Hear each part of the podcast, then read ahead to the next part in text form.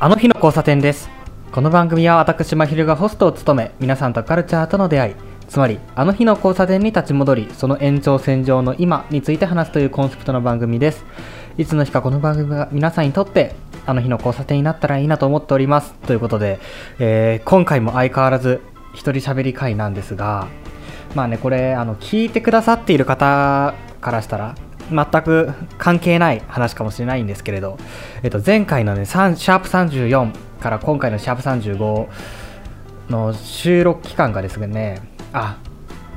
前回シャープ35ですね。前回のシャープ35から、えー今回のシャープ36の収録期間がですねまあ1ヶ月ぐらい空いちゃったんですよね。で今収録してるのが8月13日なんですが、えー、と前回収録してたのは多分7月の頭ぐらいだと思います。なんせね今の完璧主義を乗り越えるのはエンパシーっていう、まあ、ノートを書いて、まあ、それを読み上げつつ進めているエピソードですがそのエピソードは、えー、と5月6月の振り返りから始まってるんですよね。5月6月の振り返りから始まったエピソードが、まあ、8月にまで伸びているっていうのは、まあ、ちょっとね忙しかったっていうのもありつつうんうん。まあ長引いていますが、まあ、1ヶ月空いた分なんかねこの1ヶ月で感じたことっていうのもあのプラスアルファで加えながら話していけたらなと思います。はい、でちょうどこの8月13日ですから、えっと前日8月12日の深夜にですねあのーアナザースカイあるじゃないですかアナザースカイにテレビプロデューサーの佐久間信之さんが、えー出演されていたんですね。で、まあ、僕はあの佐久間信之の「オールナイトニッポンゼロのリスナーですから、まあ、1週間で一番楽しみにしてるんじゃないかなっていうぐらい毎週楽しみに聞いているんで今回のアナザースカイもめちゃめちゃ楽しみにしていたんですよ。なんですけれど、まあ、うちのある愛知県ではリアルタイムでの放送がなくてですね昨日の深夜にやってなかったんですよ。いや普通にやってるもんだと思ってねあのテレビの前で待機してたんですけれどやってなくてうわやってないなで終わったら TVer で見ようと思ってたらちょうど昨日の朝からですねうちのマンションが Wi-Fi トラブルになっていましてそれで TVer でも見ることができず、えー今朝起きても Wi-Fi の不調は治っておらず問い合わせたところマンション全体の不調だということでですねまあ今日中に見れたらいいなと思っていたらまあお昼前ぐらいに Wi-Fi の不調が治り、えーちょうど今、えー佐久間さんの、えーアナザースカイを見終わったところというところでえっ、とちょっとテンションが上がり気味でえー喋、っております、まあ、アナザースカイこれが配信このねエピソードが配信されるタイミングではひょっとしたら TVer の保存あの見逃し配信期間も終わっちゃってるかもしれませんが、えー、Hulu だったりとか、まあ、TVer でも残ってる可能性もありますのでもしご覧になっていない方いらっしゃったらぜひご覧になってみてください。まあ僕らはね、あのリスナーとかは佐久間さんの声を聞き慣れていたりとか姿を見慣れていたりとかあとは、まあ、エピソードをちょいちょい聞いていたりとかするんであの楽しんで見れたんですが全く佐久間さんを知らない人が見たらどうなんだろうっていうのもちょっと興味がありますね。まあリスナーではないけどその存在は知っているっていううちの母親が見た感想もねちょっと聞いてみたいなとか思いつつもしまだご覧になってない方がいらっしゃったらあのぜひご覧になってみてください。はい。では本編に入っていきますか。あのー前回はですねそう3エピソードすでに配信しているんですがその3エピソードでまあ今回の完璧主義を乗り越えるのはエンパシーっていうシリーズの、まあ、導入部分ができたのかなという感じでしたね。で今回からえーっと本編に入っていくという感じです。まあこれで半分終わってるようなもんなんですよ。お膳立てで半分本編が半分みたいな感じなんですがえっと前回はですねまあ、なんとかならない時代の幸福論だったりとかあとは「勉強の価値」という本から、まあ、新しい、まあ、価値観が見え始めたよという話をしました。でその新しい価値観っていうのは何なのかっていうと,、えーと他者が自分と比べて優れていようが劣っていようが自分には関係ないという感覚という話ですね。これが僕には全く理解ができなかったと。で、まあ、これについて考えてみるというところから、えー今回のエピソードは始まります、まあ、今回のエピソードは一応テーマソングみたいなものを設けておりまして、まあ、このテーマソング 一緒に聴いていただけたらなと思います、まあ、そのテーマソングと言いますのも Mr.Children の「スターティングオーバーですね。うん、この曲の、まあ、肥大したモンスターの頭を隠し持った散弾銃で仕留める。今度こそ躊躇などせずにその引き金を引きたいっていう、まあ、この歌詞がすごく共感するところがありまして、まあ、きっとその自分のなんだろうな内面っていうのを肥大したモンスターに見立てて、まあ、それを自分で、えーと、躊躇などせずに、えー、隠し持った散弾銃で引き金を引いて仕留めたいっていうこのね文字で言うと、まあ、軽く聞こえちゃうかもしれないんですけれど、まあ、めちゃくちゃ勇気のいるそれぐらいなんだろうなヒリヒリした感情で立ち向かっていくものなんですよね。その自分の弱いところとか見たくないところっていうのはそれをうまく表現的確に表現してくれている素晴らしい曲だなって思ってえっ、ー、とちょうどこの完璧主義に立ち向かっていく時に頭の中で流れていた曲だったので、えー、今回のエピソードはこれをテーマソングにしたいなと思っております。それでですねさっき言った通り今回のエピソードはやっと本題の他者が自分と比べて優れていようが劣っていようが自分には関係ない一体どういう感覚なんだろうかっていうのを自分なりに考えてみるということをしていきます。でまあまず大前提として自分は今他者との比較の中にあります。でこれを書いていたのはそれこそ6月末とか7月頭だったんでこの時はかなり他者との比較の中にいました。今はねこれを経てるんでちょっとあの、突破できている感じはするんですが、はい、まず大前提として自分は現在え他者との比較の中にいますでだから、まあ、大きな劣等感とか、まあ、挫折感とか焦燥感とか不安に苛まれてると思うんですね。まあ、このうちの不安っていうのも結構大きいなと僕は思っていて、うーん、だから課題だったりとか、テストだったりとか、学校に行くことだったりとか、だから何かにつけておくか不安になっちゃったりするんですよね。っていうのもまだ大コロナの影響とかもあって大学ではうまく友好関係を築けていなくって大学に行くこと自体なんなんだろうなアウェーのところに行くというかうん、戦場に行くような感覚、まあ、戦場に行くような感覚って軽々しく、まあ、言えないなっていうのもあるんですけれど戦場に行くような感覚。なんですよね自分にとって、うん、だからすごく不安になるんですよ。ででも人って不安によって突き動かされているなっていうのも感じるわけですよ、うん、でもそれがすごくしんどいなって、うん、思いますね。不安が原動力なんだって思った瞬間があってそれってでもすごくしんどいよなと、うん、だから劣等感挫折感焦燥感不安っていうのに苛まれてそれらによって生きているけれどそれらによって動かされているのは事実だしあ事実なんだけどでもそれってすごくしんどいよなっていうのが大前提として僕の中にありました。うん。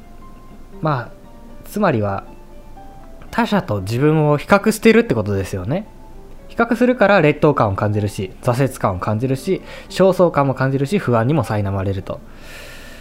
ではなんで僕は自分はこの他者が自分と比べて優れているか劣っているかが自分に関係あると思っているんだろうかというところが考えています。はい。これがね自分にとってすごく画期的だったんですよ。その前回言った「勉強の価値」という本で気になった他者が自分と比べて優れていようが劣っていようが自分には関係ないっていうのが全く理解できなかったから全く理解できませんでしたと。で理解できなかったのはなぜかというと優れているか劣っているかが自分にとって関係あると思っているからだということにも気づいたんです。じゃあなんで思ってるんだろうということを考えたわけですね。でその他者と比較して優劣を判断する時に必ずまあ連れてくる引き連れてくるのは将来の仕事だったりとか学校の成績だったりするわけですよ、まあ、でも大学に入ってみて学校の成績っていうのはあんまり気にならなくなったなっていうのがあってじゃあそこはあんまり劣等感だったりとかうーん焦燥感だったりとか挫折感にはつながってないなっていうのも分かりました。でそのことを踏まえると自分にとって大きな悩みの種になってるのは何かっていうと将来の仕事なんですよ。将来の仕事の不安っていうのがえっ、と僕にとってかなり大きな肘を踏むを占めているということが分かりました。で将来の仕事の不安って一体何なのかっていうと、まあ、僕は建築系の学科に所属していますので制作課題とかあるわけですよ。でそこでまあ公表会とかがあってピックアップされて、えーと、この作品が素晴らしいねみたいなのがあるわけですが、まあ、そこでも勝てないやつが社会に出た時に価値のあるものを生み出すことができるんだろうかっていう不安ですよね。だから今大学で目の前の課題ができないことが将来できないかもしれないっていうところに直結してしまうんですよね。ていうか直結して考えてしまっていたんですよね僕は、うん、この考え方がかなり他人との比較競争っていうのは強く煽ってるんだなということに気づきました。でまた別の角度から比較競争あるものがあるんじゃないかなっていうふうに考えて探してみると一つ見つかったのが優越感でした、まあ、優越感っていうのは辞書で広辞苑で調べてみると自分が他人と比べて優れていると思う快感って書かれていました。広辞苑の第7版ですがこの快感なんですよね。自分が他人に比べて劣あ優れているのが快感なんですよ。だからまあ快感だから求めてしまうのは本能的なのかなとも思うわけです。まあだからといってうん優越感を求める理由って本当に快感だけなんだろうかとも思うわけですよ。うーんプライドもあるんじゃないかな。って思うんですよね。うんまあでもなんか自分がプライド高いとか共栄心があるとかななんだろう見栄を張ってるとかそういうのってああんまり認めたくないじゃないですか。うん。でもなんかそこに切り込んできた時にちょっと苦しくなってくるんですよ。うん。でそこでさっきのねミスターチルドレンのスターティングオーバーが頭の中で流れるわけですけれど、まあ、この辺りになるとね無防備にでもしっかりと肥大した共栄心が見えてくるわけですね、まあ、それを一つ一つ確認するのはそれこそ三段銃で撃ち抜くような激しく、うん、そして痛みを伴う作業になってくるわけですね。でも改めてもう一回同じ質問を自分に投げかけてみる。果たして優越感を求めるのは本当に快感だけなのでしょうか？と。うん、いや、プライドもあるなと。うん、確かにプライドがある。うん、誰にも見せたくない一線があるというか、でも誰にも見せたくない一線があるのかって言ったら、いや、そうでもないと。弱みは誰にでも見せたくないものかって言ったらそうでもなくって、例えば家族だったりとか、親友だったりとか、そういう心を許した相手だったら、わざわざまあ隠せてもない壁とかハリボテのプライドみたいなので共栄心の壁を作りたいなんて思わないですよ。もう弱みなんてさらけ出せるしこれができないあれができないあれがわからないみたいなことは全部うん心を許した人には言えるなと思ったんですね。ということは誰にも見せたくない一線があるというわけではないですよ、うん、つまり自分のプライドっていうのは時と場合によって顔を出したり引っ込めたりするんだということも分かってきました、うん、では優越感に浸りたいという感情っていうのは先天的なものなんでしょうかというのを考えたわけです。でこの先天的か否かっていう問いっていうのは僕結構多用するんですけれど先天的なうん性格だとある程度諦めがつくというかああしゃあねえなって思うところがあるんですよね。まあ、これと付き合ってやっていくかっていう対処の仕方なんですが後天的に身についたとするとそれはどういう経験でどのタイミングでどれぐらいの強さで自分の中に身についたものなのか。それで身についた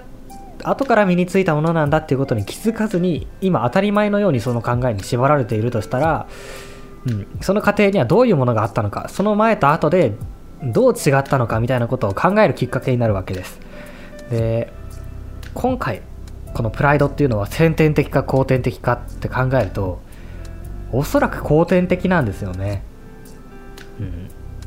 だからこういう考え方ができるので先天的かどうか否かっていうのは結構自分にとって重要な問いなんですよ。で先ほど言った通りこの優越感に浸りたいという感情はうーんおそらく後天的だとで優越感に浸りたいっていう感情を、まあ、もう少し大きな枠組みで捉え直すとできたら嬉しいっていう感情に近いんじゃないかなと思います。まあできたら嬉しいっていうのの中に優越感っていうのが入ってるんだろうなと。まあ優越感の中にできたら嬉しいが入ってるわけじゃないんですけど、まあ、必要十分条件みたいな関係性ですね。うん。だからできたら嬉しいの中に優越感っていうのは含まれているんだろうなと考えたわけです。でじゃあできたら嬉しいっていうのは何ができたら嬉しいんだろうか、まあ、それを考えてみたわけですけれど。そのできたらっていうところは2つ考えられるなと思ったわけです。1つが自分が今までできなかったことができるようになったら嬉しいのできたら。もう1つは人よりできたら嬉しいのできたら。なわけですよね。まあきっとこの2つまあまだあるかもしれないですけどきっとこの2つだろうなと思うんですね。まああとはちっちゃい頃とかまあ今でもそうかもしれないですけど信頼してる人とかこの人に褒めてほしいっていう人に認められるレベルに到達できたら嬉しいのできたらかもしれない。この3つぐらいですかね。うん。で今言ったそのできたらのところに自分ができるようになったことが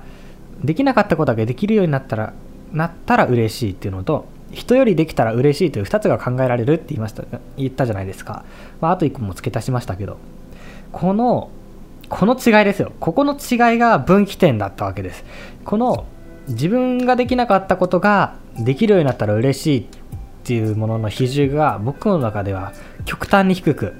えそして人よりできたら嬉しいっていうのが極端に高かったわけですね。でできたらイコール人よりできたらだったんです。あここが自分の不安とかいろいろ苦しめているところの元凶なんじゃないかなというところを発見したんですね。うん、で昔の自分よりできたら嬉しいというものよりも人よりできたら嬉しいっていうのに比重がかかることによって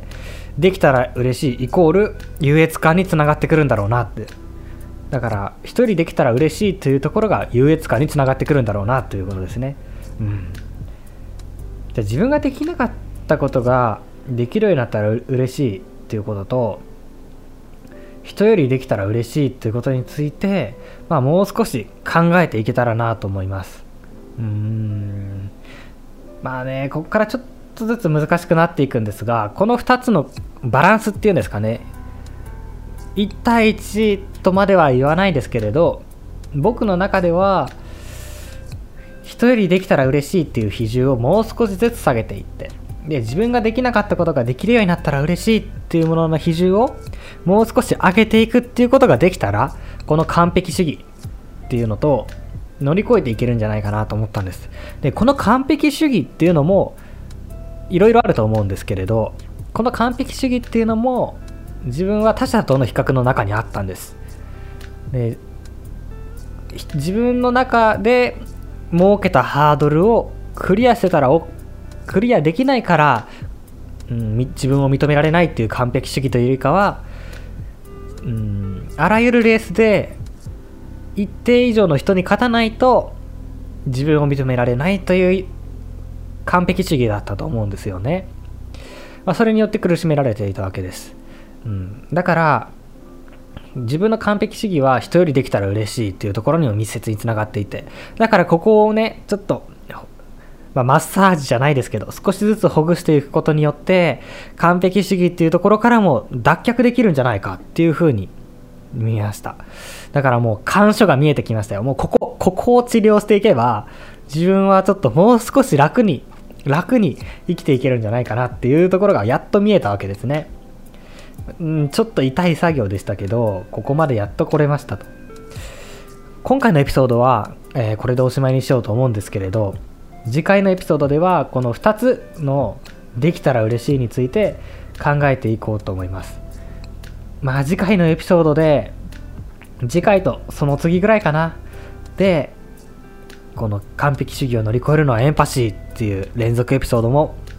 えー、終えられると思います。もう結構ね結構いいところまで来てんじゃないかなって自分なりには思っていますが、えーと、今回は痛い、うん、幹部というか干渉を見つけるというところまで来ました。次回はそこを解きほぐしていく、まあ、針治療をしていくみたいな感覚ですね。針治療をしていくのが次回になります。次回のエピソードも聞いていただけると嬉しいです。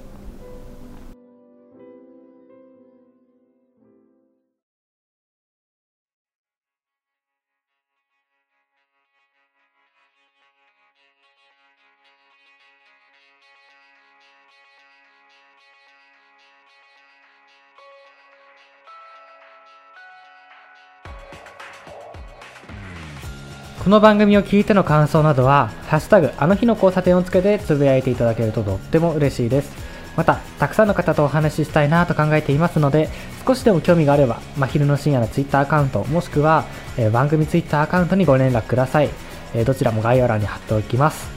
えー、それではまた次回お会いしましょう。真昼でした。